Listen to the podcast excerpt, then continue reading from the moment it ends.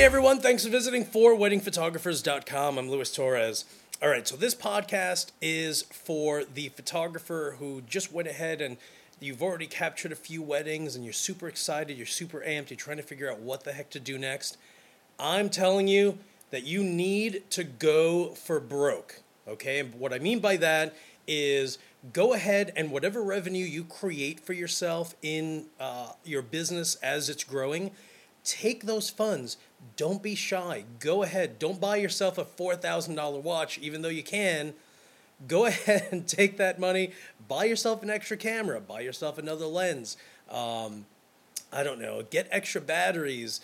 Uh, go ahead and buy yourself a few external lights and a few Pocket Wizards just so you can start, you know, changing things up a little bit. And, and that's what you need to do. And initially, that's what you want to consistently do, at least for a little while. You know, there does, believe it or not, there comes a point where you can't buy more. You you just can't. Either, you know, there's no need to have ten different lenses. You know, it's funny because the last few weddings that I shot, believe it or not, I've actually just been focusing uh, just to see if I can. So it's more of a challenge more than anything else. If I can shoot an entire wedding solely with my twenty-four to seventy millimeter, that is it. Uh, the wedding that I shot last week, that's all I shot. So, you know, when I say go for broke, just do it in a smart way. Uh, don't don't get yourself five different camera bodies and, and go too crazy. But but seriously, go for broke, because in this business, you know, I think the average wedding photographer in the U S uh, makes thirty thousand dollars a year, okay? Don't be in this business to make thirty thousand dollars a year. I'm telling you that it's way too easy to make a lot of money. So when you start, I really think, especially looking back, that if you go ahead and buy the right lenses, go ahead and buy external lights, so this way you can create and produce these dramatic photos, um, your business is going to grow significantly faster. And not only that, these are just little small investments. But, you know, while you're at it, I'm telling you that you really need to focus on shooting for the stars, and don't even settle on the moon, dude. You know, just it's it's way too easy of a business to to not want to consistently do better each and every year. You know, my background is in finance. If if you know, my determination has always been about going for broke and going significantly uh, further than than previously than, than the previous year.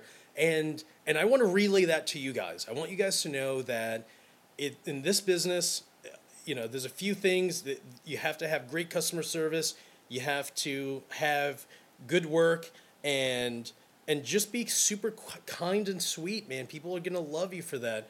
And and yes, go for broke. Take all your money that you that you've uh, that you've created and take that, put that right back into your business. Even at the end, if at the end of the year you don't really walk away with a lot of money, you know what? As long as you can sit down and say, I feel that I am now strategically set for the following year with regard to um, to having all the right lenses, camera equipment, lighting equipment that's going to take you to the next level the following year, then that is what you want to focus on. And I'm telling you, um, you know, there's some photographers who listen to my podcasts, and it isn't until now that they're just like, dude, I just want you to know that I went ahead and bought a few external lights, and holy smoke, you were not kidding at how dramatic these photos turn out. And, you know, here here's a photographer who just went ahead and um, purchased a Pocket Wizard, a few Pocket Wizards, and a few external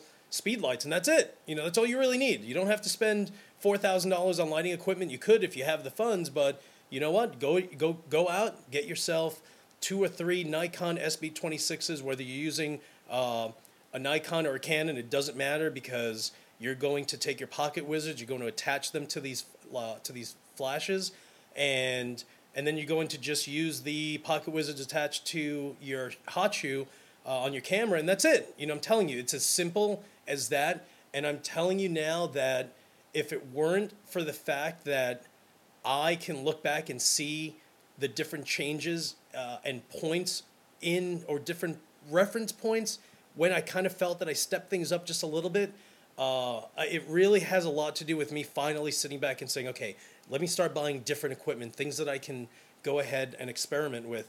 And that's what you want to do when you first start out. So if you've never used external lights, go ahead, get yourself a Sekonic light meter with a Pocket Wizard module uh, built in. So this way you can just uh, take a light meter reading without needing to connect the actual light meter to the flash, um, along with a few Pocket Wizards, a few external lights.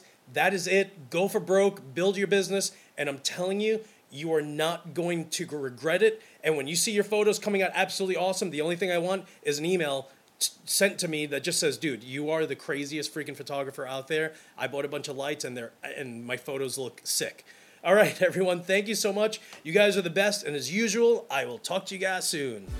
Flash.